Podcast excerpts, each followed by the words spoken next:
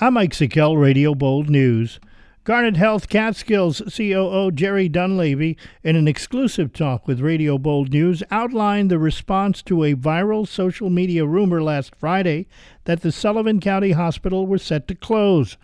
Dunleavy explains the immediate response to staff was his priority. We released a memo to our Garnet Health staff uh, because um, while the information was absolutely false, um, it was raising concern both internally uh, as well as in the Sullivan County community.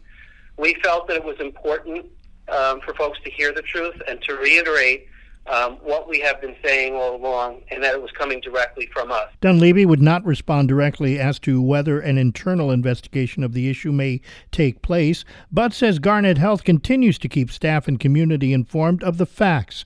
He also reports that the approved closures of three medical practices at Garnet Health continue. The plan to close three physician outpatient practices uh, in the area of rheumatology, pediatrics, and OBGYN continues to move forward as planned um, and as we have previously communicated to our patients. Um, every effort is being made to ensure a smooth continuity of care. The complete Radio Bold News interview with Garnet Health Catskills COO Jerry Dunleavy can be heard as a Radio Bold News Pod podcast. You can find it at radiobold.com. A 49 year old town of Thompson man has been arrested on rape charges. The New York State Police, in connection with Sullivan County Child Abuse Unit, announced the arrest of Humler Colas after a joint investigation with Sullivan County Child Protective Services, Colas was charged with felonies of rape, criminal sex act, as well as misdemeanor endangering the welfare of a child. Colas arraigned at Town of Mamakating Court and remanded to Sullivan County Jail in lieu of bail.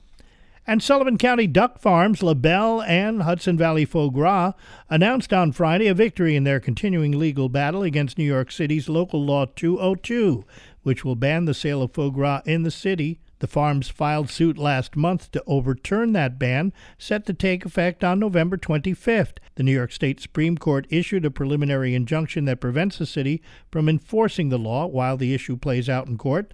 The two duck farms in Sullivan County employ about 400 workers. Speaking shortly after the filing of the suit, President of LaBelle Farms, Sergio Saravia, said the potential loss of business is huge. It may be something small for a restaurant, you take it off the menu, but in Sullivan County, if you do both farms, if we, are bringing in 50 million with a three to one economic ratio, you're doing 150 million that come into this county from outside. The farmers have also claimed that the city council exceeded its legislative authority because local law 202 effectively regulates farming practices that occur outside the city. That's what's happening. I'm Mike Sikel, Radio Bold News.